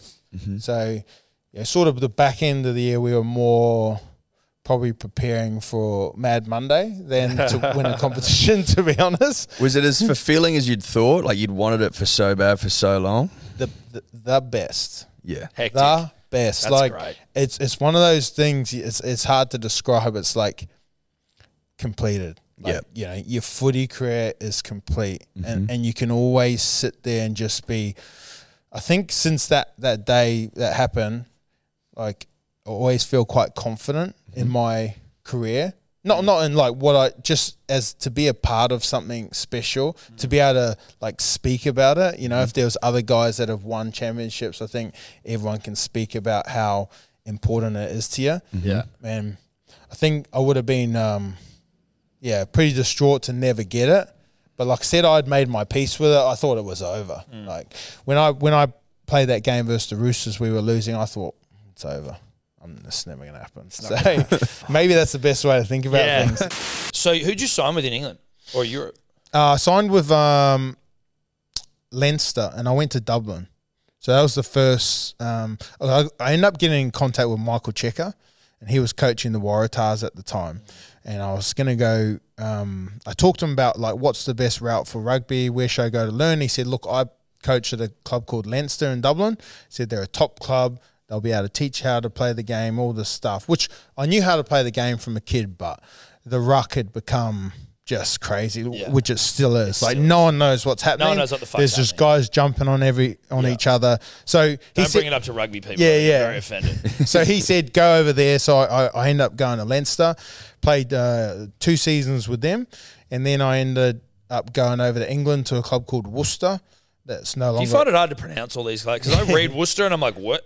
Yeah. What? Leinster, Worcester? Leinster, Worcester? Leicester, Leicester. Like, fucking Worcester hell. Warriors, which they've uh, recently gone into liquidation. They're not around anymore. But RIP. um, yeah, rest in peace. But uh, Eddie Jones had made contact, and he had the the gig at, at England. Mm. So it, that was an opportunity to go and play sort of test rugby. Did you have that in your mind the whole time Nah, nah, before you went? no. I, I was I went when I went over to Leinster. I just wanted to go over and just play rugby. That that's all I want to do and get out of Australia. So one minute I- I'm playing a grand final, eighty five thousand at ANZ Stadium, winning a comp. Have a couple of days on the piss. Go over to Dublin. I do like two training sessions of rugby. Still don't know what I'm doing, and then I go with the academy side, the Leinster A side, and we fly over to Wales, and we play in this place called Carmarthen. It's just this like, um, it's like a just a little rural ground, and it's got like a cycling track around it. And there was like forty people there to watch us play them, and that was it. Like I'd gone from that to Yeah. that. I was back on my training wheels, learning how to play rugby. With the boys around you, like, what are you doing, mate? Probably. I think that some of them had knew some some of them knew that I was coming. So throughout the final series, they took an interest in South Sydney and they watched the finals. But yeah, once I got there, I'm like with these guys that had just come out of school. Yeah. And like as I said, I'm playing in this uh, pretty average sort of standard. What did you feel like in that moment? Were you like, "What am I doing?" Or were you kind of Yeah, enjoying it? absolutely. I think when I was getting ready and warming up, and like the sheds were pretty tiny and stuff, I was thinking, yeah, what have I done? Like, Yeah. I really asked for this, didn't I? And then, you know, the, the it's just to top it off, like I, I'm. I'm loitering around a ruck, not really knowing what I'm doing, and just get absolutely cleaned out, like cleaned out on the ground, and I'm having a scuffle with this guy, and I've got him in a headlock, and I'm just thinking, yeah, this What is not, yeah, this is not for me. But I just knew I just had to hang in there, and and I had enough athleticism that it would get me through. Um, but the skill part and the rules around the ruck were quite ch- challenging actually to get used to. What was the what was the plan though at that at that point? Was there was there a club you had in mind? Did you want to win like a Heineken Cup or a rugby championship? Like was there a was there a plan really or not? I just wanted to play. I just wanted to play rugby, and I, I wanted to travel too. I wanted to go around and see some stuff because, yeah, since I had come over, I'd just been just so um, zeroed in on being an NRL player, and then it was about playing Origin, then it was about winning a comp, and now I just wanted to go play rugby and travel. Um, Did you not like the uh, celebrity aspect of rugby league? Like, did you find that was it nice to be away from? Yeah, it was that? nice to just go over there and and go out with the boys. And I'm not saying like I get, um, you know, asked for photos or anything, but it was getting to the point with rugby league where, you know, as a team you'd go and play somewhere. And you weren't allowed out of the hotel. No one was allowed in the hotel. And if you did go for drinks, you had to get a roped off area. And they we Okay, the club had to supply security. And it was always like this. But when you go over to Europe and you're playing rugby, you finish the game and the team just walk down and you go in the pub and there's not as many rules. I don't think they're so freaked out because they don't have that media pressure. Yeah. And so that was a good thing to go there. But I didn't have plans to play Test rugby. In actual fact, I played my first season and my coach got sacked.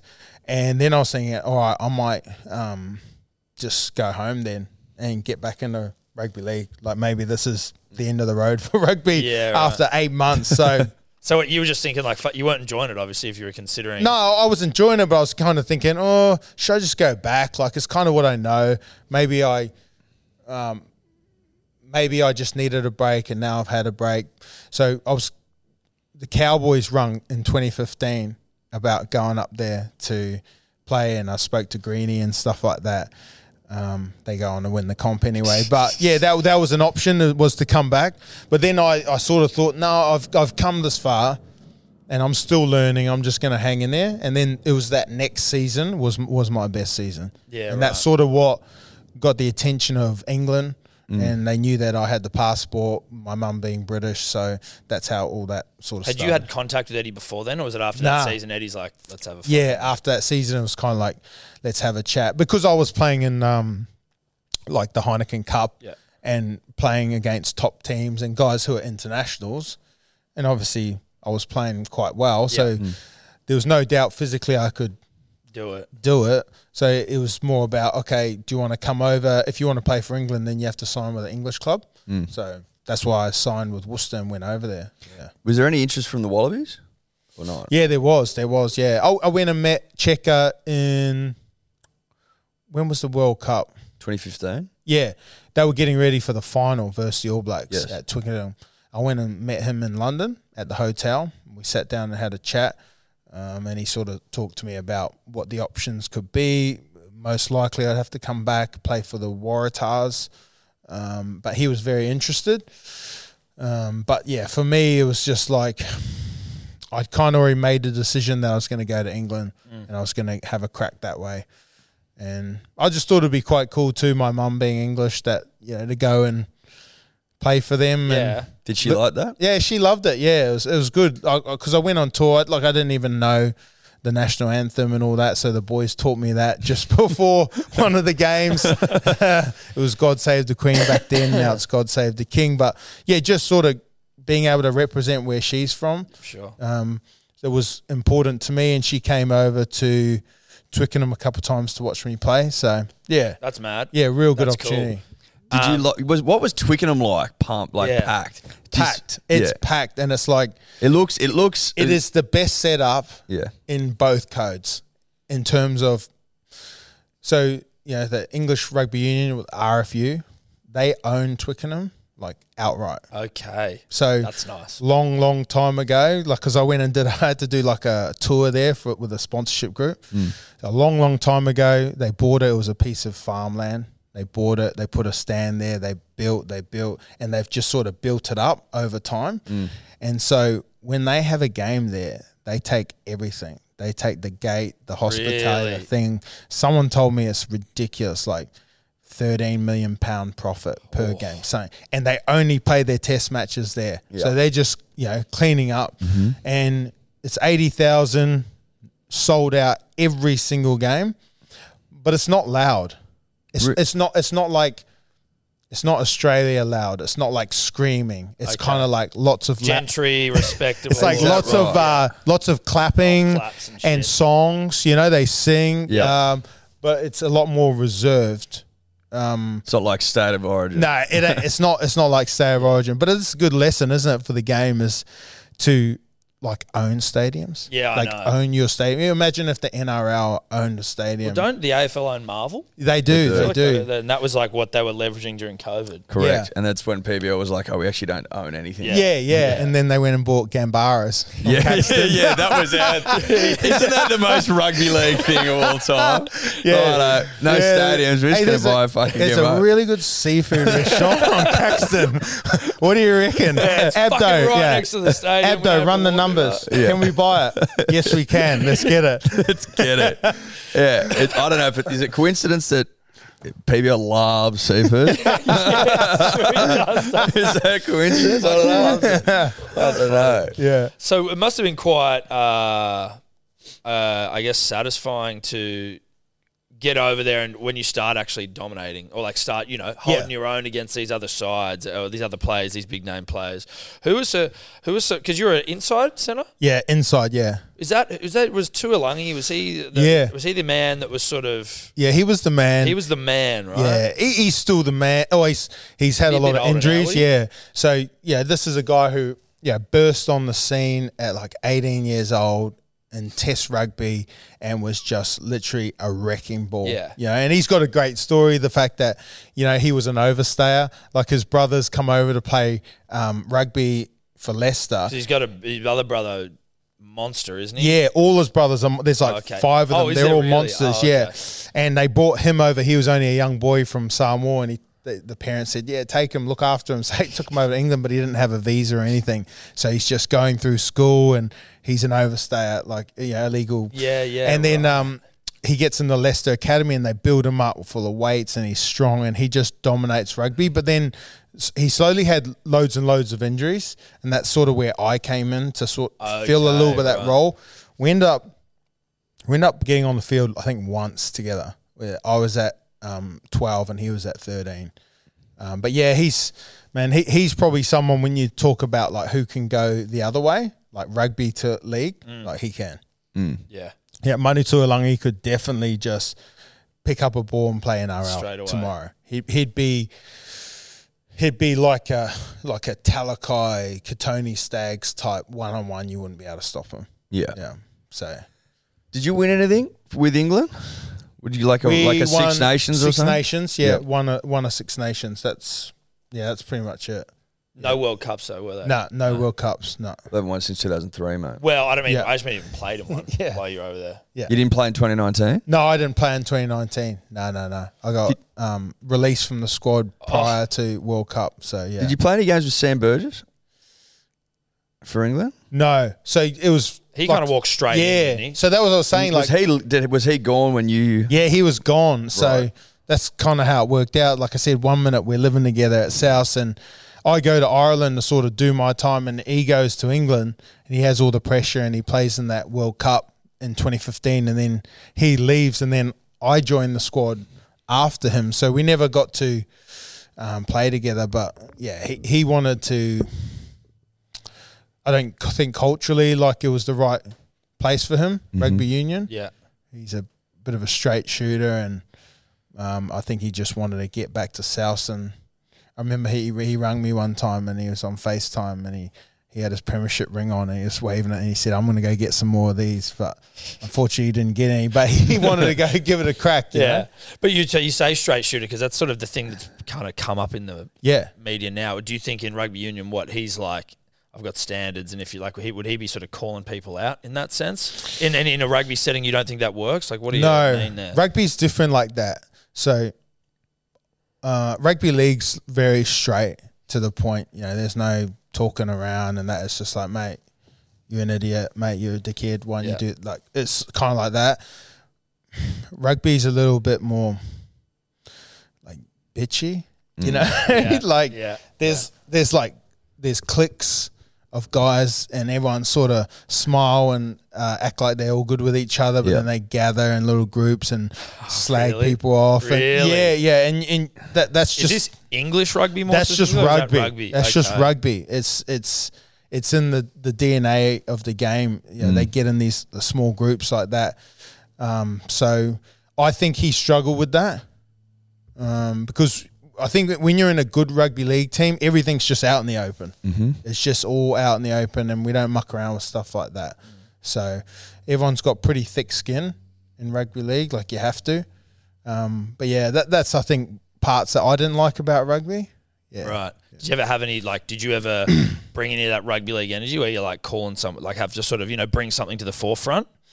No, I never probably felt um, that it was my place to do that. Yeah, right. Yeah. Yeah, I, I sort of just sat back and I, I, I observed, and a lot of the things that I observed has probably helped me now with my coaching. I, I understand what's going on in teams. Like I might act like I don't, but I know that like okay, these three they're unhappy. One's you know these Yeah. guys are bitching about these guys and. The, and you, you kind of got to let it happen, but then try and pull it all back together. Yeah. So there's some good lessons in it. What's Eddie Jones like to see? And is he aware of that shit? Does he have to be dancing with that sort of bullshit? Oh mate, he's aware of everything. Right. He he's um he's intense. Yeah. he is intense. I went from one intense guy to the Yeah, other. yeah. Yeah. but the, the difference with Eddie was like when when you play rugby um union and you're going on these tours and these these things go for like eight weeks, nine weeks, yeah, and you're just living with people. Mm-hmm. And so some of the guys I play with in England, I'm so close with some of them because like we literally live together, like mm-hmm. in a room together. And so it's being with Eddie for three years was just full on. Like it was intense. And I just man, oh I watched him just destroy people Really? it, I I watched him absolutely destroy like players, staff. Like it was like this. This is the level. You get to this level or you get out. Like that. That was him. There was no like in between. I've just seen him um, put the pressure on a lot of people. With the knowledge you have of him, then, and the way you're describing him there, you can only imagine what he would be fucking saying to some of the guys in the Wallabies camp, right? Or do you think that he knows like that you can't always just be like if he if he doesn't have a team that's good enough Yeah. necessarily that he can't actually just Oh yeah, he's smart. them. Yeah, he's smart enough to know what he's got at the time, and he's got some young guys, so he'd be building them up, but he'd also be on their ass. Like he's on them. It, it's it's a regime. yeah He's like um he's Kim Jong Un and they're living in North Korea. you know, like he is the law. So look, and, and I think right now, I reckon he'd be a pretty good coach to come through underneath. If you were a young player, some of those young wallabies he's taken over, I think they're going to have pretty good careers because he, he'll push them hard. Yeah. Do you um do you smile when you see him telling journos to give themselves uppercuts? Yeah, the yeah. other- I just love absolutely- that shit. I crack up, yeah, because I just sort of, I've seen it. Like you know, I've seen it once he's you know left those press conferences and and he walks back into a room, um, you know, for like team dinner or something, and it's like nothing happened. If for him, it's all. If for him, it's all theatre Yeah, it's all part of the game. Right. And sometimes you understand if you're in the meetings. So say say you're in a meeting and you're playing the All Blacks at Twickenham, uh, and you're preparing for the game. He'll start building the mentality about, you know, they don't, they don't think we can do anything. Oh, they're un, un, unbeatable, are they? Well, what about this and what about that? So he's finding cracks in their game that we can exploit. Mm-hmm. and then you watch him go to the press conference and you listen to what he says, it's not far off what he's just told us. Yeah. So he's painting the picture for the media too. Okay. And he also understands that whatever he just goes and says in the press conferences, we're going to watch on our phones in about 40 minutes. Yep. So he's talking to us too. Mm-hmm. So that's all part of his, his psyche. it's interesting, Yeah. isn't it? He, you, you know what he's doing. Sometimes I can read a bit of it. Yeah. Do you do you think that sort of thing comes naturally? Do you, do you as a coach are you looking for are you getting lessons from how Eddie speaks to the media, how Wayne speaks to the media? How these like really like elite media guys go about their work because you know, if you keep going the way you're going, and let's say you get a first Yeah. grade side, eventually you're going to have to deal with that too. Yeah. Especially in Australia, it's the media is fucking intense. Yeah, look, I watch and observe all that stuff. Um, like I, will probably watch most coaches' press conferences before I actually watch the highlights. On, on Oh, like, really? Yeah, Really? yeah. When I'm very interested in that, like Yeah. I love to see how they um, answer the questions and what they say and what's the messaging. So I'm like at this level, like low down here, but watching like Wayne and watching Eddie is just like watching masters that understand. They understand the whole news cycle. They understand how it's going to be uh, interpreted out there. Um, I think Wayne's the best. I think Wayne's the best I've seen because I think when it's bad, what he does is he doesn't say too much mm-hmm. because I think his theory is that if he's emotional, then it's not the right time to talk. Mm. Yeah. So the, the less he says in those press conferences, the better, Mm-hmm. because you don't want to say something that you'd regret. Mm. And he mm-hmm. actually does the same in the sheds too. So if mm. there's a poor performance, um, so I remember when we when the Dolphins had their first trial game at and they got smashed by Titans, Mm. and that was just before week one of you know, and so everyone's a bit like, oh my god, like And everyone's death riding. The, like Yeah. everyone thinks the Dolphins are going to be shit. They're as paying well. like two bucks to win the spoon. And you uh, know. like I go in the sheds and I'm thinking, like, what's this gonna be? Like, what is he gonna say? I'm I'm just intrigued. So I'm Yeah. sitting there like, my god, and I'm silent. And then he just comes in. And he says he sits there, and the whole room's silent, waiting for him to move, and he's not moving. And everyone's just like looking around. And then he just gets up and he says, "Well, boys, um, you've left me lost for words." That's us, and walks out and everyone's just like it's like silent and like no one knows whether to move or not like who's gonna get up like and go for a shower and he's walked out the door and it was like the suspense was just there's no speech you could have given that could have got that reaction Yeah. yeah and it was outstanding the next week they beat the roosters Yeah. Seriously. Wild. and he made some changes and he made them swift. He didn't muck around. He just went bang, bang, bang. You're in, you're in, you're out, you're out. Done. And it was just like, wow, just watching sort of that from the inside. Um, and some of his some of his speeches and coaching those first four rounds for the Dolphins were something I've never seen. Really. Like like unbelievable. Like the speeches and the it was should have made a movie on it. yeah. Wow. Yeah. Does he? Does he talk to you? Can you do you talk about those sorts of elements of coaching, like the Yeah. media management and like because every time we've spoken to anyone who's had Wayne as a coach, like Jai Arrow told was it or was it Liam Knight told us a story the other day where it was like It was lame, I think. they got fucking towed up, and then after the game, he didn't say anything, and then he they're all like the next like Monday at train, it's like everyone just gather in this hall, and then. they're all just sitting like, what the fuck are we doing in here? And then Wayne just comes in from like a door up there and he's got his shirt off and he's just dancing in there like, fuck Yeah. the fucking lost boys. Let's just Yeah, do it." yeah. Like, does he, does he uh, like uh, let you in on his thoughts behind, you know, Absolutely, his yeah. and shit? And that's the thing. I think. Um, see, he he's coached so many players over all these years, all these eras, right? And they'd know him, but they don't know the backstory of why. So Jai would be thinking, why? Why has he done that? Mm. Yeah, but one of the best parts about working for him and working under him is sitting in these coaches' meetings and listening to him talk about players. Mm. And one thing he talks about is like there's a massive like care factor for the person. So like I've sat in there with him when someone's had a bad game, and you know they they're going through their clips that they're going to show poor defense, poor this, poor that, and say a guy's got like a missed tackle for a try and a missed tackle for a missed tackle for a try. I know most coaches would be like, yeah, show him, yeah, show him, yeah, mm. almost embarrassed. He's got to see it in front Yeah. of the boys, and Wayne will sort of think and be like, yeah, take that off, take that off, yeah, take that off. I'll speak to him.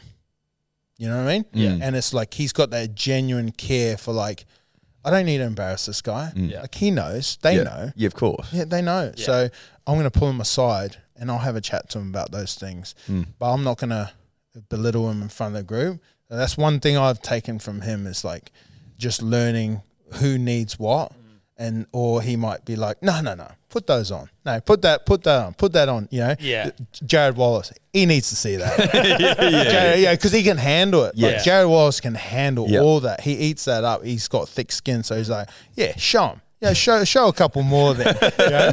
I want to get my point across. Yeah. Yeah. So it's very very calculated. And so, do you think that's because you're? I think you were in your comments around the Bulldogs thing. You were like, it's di- like it's one thing to punish someone; it's another thing to belittle someone. Yeah, yeah. Is that sort of where you think that that may have gone wrong? In that, Yeah, I think so. I, I think that's where, you know, not knowing all the details, Yeah. but just the details that I heard, I think um, it went the wrong way. Yeah, it, Yeah. And, and someone was really um, distressed by it, obviously. You know, they've taken time off. And I think knowing Wayne, I know he would never do that to someone. Right. I just know. It, it wouldn't be something that um, he would see benefit of. And I think there's a real he's very concerned or very um, wary of the players' trust in him, Mm. and that's why people say he's like a father figure. Like he's never coached me. Like we've he's never been my coach, um, but players that are coached, being coached by him, talk about him as like the father figure.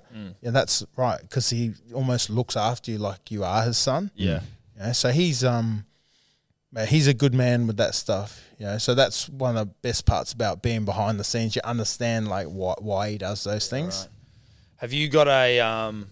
Have you got a like a timeline mapped out in your mind for like what you want for coaching? Like when you want to start having a crack at sort of the big dog, big dog city. Well, it's like I was saying about footy. Like sometimes you chase it too hard and you end up in a bad situation and Yep. it's not happening. So for me, I just love coaching. So I've done 21s. Uh, Last year I did uh, schoolboys, so I did a second 15 in rugby, and I did Colts. This year I do um, Queensland Cup and I do assist in the NRL. I'm like the third assistant. Yep. So I- I'm getting a taste of everything, and I'm just keen to work my way into assistant coach, still do a bit of media, and then wait for that opportunity. Because as you guys know, like once you get in, the pressure is on. You're on the clock then, and, and you need results. So I don't see what the rush is. Yeah. And I just see like people like um like Benji, like the way he's doing it. Like Yeah. you mean like he finished playing? I think he was doing a bit of academy stuff, and then it's like signs a five year deal, two years assistant, three years full time. I'm like, what? Yeah. You know what I mean? Yeah. Like that's Great, crazy. yeah. And now it's looking like potentially one year assistant. Well, that, yeah, it, it is. No, Yeah, it yeah, is, yeah, it's is. in now. It is. Well, then I heard the other day that maybe they'll try to bring someone in again. I don't know Uh, what's nah. going. on. So, So, one year assistant, unbelievable. yeah, unbelievable. And like being a coach now, like I can truly say, like you don't know shit about anything for at least a couple of years. Yeah. So you're going to be learning on the job. And that's, you know, sometimes that works. And I hope it works for him, but maybe I'm willing to just go the long route Yeah. and just be really um, comfortable in what I know before I get into that That environment. high pressure situation. yeah. Did you know, like, your time at the Tigers, was there like, did you see this level of fucking disorganization? Yeah, I, I, well, apart from them leaving me at the airport, I suppose, I suppose you could start off with a bit of uh, yeah. There wasn't great communication back then. Um, yeah, it was one thing I did notice is that the two, you know, the two setups. Yeah. Two factions. the yeah. two fact, you know, because as I said, I was coming through the Balmain one, and everyone was very. It's a very proud club, like Balmain Tigers, like great club to play for. But then you just had the Wests Magpies out there, and we'd sort of go out there every now and again to do like a captain's run and have a stake at the Lees Club, but we kind of weren't invested out there. And I just always felt they're just two different people. Yeah. It'd be like grabbing, It's a weird. yeah, It's a weird one. yeah. Imagine, would you imagine? Like Campbelltown, Balmain. yeah, they're it's just, just, not too the same, different. yeah. Imagine grabbing your team Manly and let's just merge them with Parramatta tomorrow. Yeah. You know, it'd just be. And I understand why they had to do it, but it's a, it is a hard one, and it's hard to see it like going forward sometimes. Um, and then you know you look at the table now, and you look at the ladder, and you see the other merger down there, the Dragons. And you hear the same things about these two boards, and they can't agree on anything. Where do they train? They train in Kogarah, train in Wollongong. It's a tough setup for, Yeah. for both of them, and there's a probably there's a reason why they're down there. Mm. It's because they just can't make decisions and they can't get it right. Yeah. So I kind of I kind of did notice that. You know, when I left Wests Tigers and went to Brisbane, I was like, oh, this is a lot different. Yep. Yeah. Yeah, this this runs a lot one smo- club, Yeah, a lot, lot smoother. Um, and at the time, you know, the Tigers were yeah training under the grandstand there at Concord Oval and wasn't the greatest sort of facilities, and they only just recently got out of that. So yeah, there, there's certain clubs there that you understand why they're at that place. Yeah, uh, at the top and the bottom. Yeah, Um, look, before we let you go, just wanted to check on the uh, relationship status with you and Danny Weidler. Have we, uh, Have you? Have you? have Have, we have we mended? bread? So Yeah. funny. So funny. So he brought this up because he was doing a podcast recently and Yeah. they talked about what's his biggest beefs. And he brought my name up. And I was thinking, well, it's not a big beef for me. Like I, I moved on Yeah. past at that stage. But You smoked him though in that video. yeah, I remember. I remember having a crack at him in that press conferences. Um, that press conference, I never forget. He was standing on my left. I could see the grin out of his face. And, And is this like, him in shot? You know, Danny's always yeah, no, he's he's- in, yeah, yeah. Mate, I watched al- it this morning. He's Yeah. very close. Yeah, he's always in shot, so he's there and he's grinning, and we have our little uh, back and forth that day, and then that's 2014 or 13. He he turns up 2014 on grand final week. He turns up at the uh, the open press conference, and I remember going downstairs and I saw the boys all sitting there, and I was like, "Boys, Danny Weidler's up there." I said, "I'm not te- I'm not speaking to him." I said, "You guys can if you want, but it's up to you." And then I think it was like Sam stood up and was like, "If he's not speaking to him, none of us are speaking to him." so he's at the NRL media day on grand final week. He needs to get some interviews, and the boys coming saying, "No, sorry, Dan. No, sorry, Dan." No, and he's like, "Oh," and I just remember seeing him. I think, "All right, you've had yours," you know. Yeah. So I, I haven't seen him for a long time. I go over to rugby. Like, what are we talking? How many years has this been since 2014? Where we're at? Eight. Nine- nine, What, years nine? Nine this year. Nine, yeah, nine years. So I haven't seen him for a long time. I'm up in Brisbane this year, Magic Round, and I'm in town. I've got to go see. Uh, I've got an appointment in town, so I'm sitting in my car. Anyway, there's a van parked just in front of me, and I see this guy coming across the road with a cameraman and, and someone, and I can't really see who they are until they get right in front of my car. The cameraman comes around to the boot, and he sort of like acts as if like I'm too close, and I'm like, oh no worries, I'll move back. So I move back. He opens up, puts his camera in, and then I see Danny's there, and he's about three meters away from me, and he looks and he sees me through the win- through my windscreen, and he's looking at me, and I'm looking at him, and he sort of mumbles to his cameraman. He's like, "Get the camera back out of the car," type thing. So the guy gets out, gets in the car, jumps back out. Danny jumps in the car. He gets out the camera. Cameraman gets out, presses record, and just stands there. He just stands by Danny's car. Danny's in the car. I can see him. He's on the phone looking in his rearview mirror at me, and he's just on the phone the whole time. And I'm sitting there like, man, I'm here to see the optometrist. Like, I'm not, I'm not here to bash you, mate.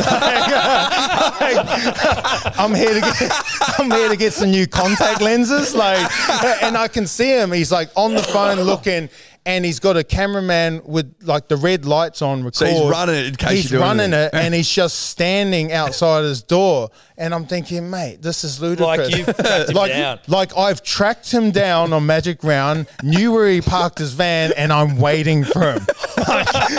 I mean, seriously. So in the end, like he looks, he waits. The cameraman literally stands there for about five or six minutes, and then he uh, he must get the word like, all right, he's not going to do anything. Boom, comes back around, puts the camera back in the van a second time, gets in the car, and they they hoon off. And I'm just sitting there like, he really thought, he really thought he was going to get me there. He thought he was going to Oh, get like yeah, a like- UFC clip of me just coming out there, ground and pound on the sidewalk. I mean, that would have been all over TV. But so, yeah, that, that's where. And then, yeah, two weeks later, he does the podcast and says that we got beef. And I'm, yeah, Danny, if there was beef, you would have seen it outside the optometrist. you would have seen it. yeah, okay, there you go. yeah, but uh, I, I got to give it to him though. He's a real professional. He wasn't going to miss the shot, was he? Yeah, yeah, yeah, He yeah, knows. yeah, he knows good TV. Hey, Yeah. Oh. He's in the content game. Right? He's in the content game. game. I'd let Hey, you bash boys. me if it was on camera. Get that camera rolling, mate. Yeah. You Get Keep that it fucking rolling. camera No matter how much I say help, do not help me. Do not help me. Oh, well, that's good to know, that's mate. good That's good to know. Um, thanks for coming on. Thanks, it's been bro. fun. No worries. Great. Really Cheers, appreciate guys. it. Nice to Legend, meet Got some you. comfy chairs here. Yeah, yeah, no, they're very Could talk nice. all day here. Very Yeah, you soft. I know could. you Yeah. can. I loved it. Thanks, brother. Nah, awesome. Cheers. Thanks, Beauty. guys. Could you two just not talk anymore? Mom deserves the best, and there's no better place to shop for Mother's Day than Whole Foods Market. They're your destination for unbeatable savings, from premium gifts to show-stopping flowers and irresistible desserts. Start by saving 33% with Prime on all body care and candles. Then get a 15-stem bunch of tulips for just $9.99 each with Prime. Round out Mom's menu with festive rosé, irresistible berry chantilly cake, and more special treats. Come celebrate Mother's Day at Whole Foods Market. Even on a budget, quality is non-negotiable. That's why Quince is the place to score high-end essentials at 50 to 80% less than similar brands. Get your hands on buttery soft cashmere sweaters from just 60 bucks, Italian leather jackets, and so much more. And the best part about Quince, they exclusively partner with factories committed to safe, ethical, and responsible manufacturing. Elevate your style without the elevated price tag with Quince. Go to quince.com slash upgrade for free shipping and 365-day returns.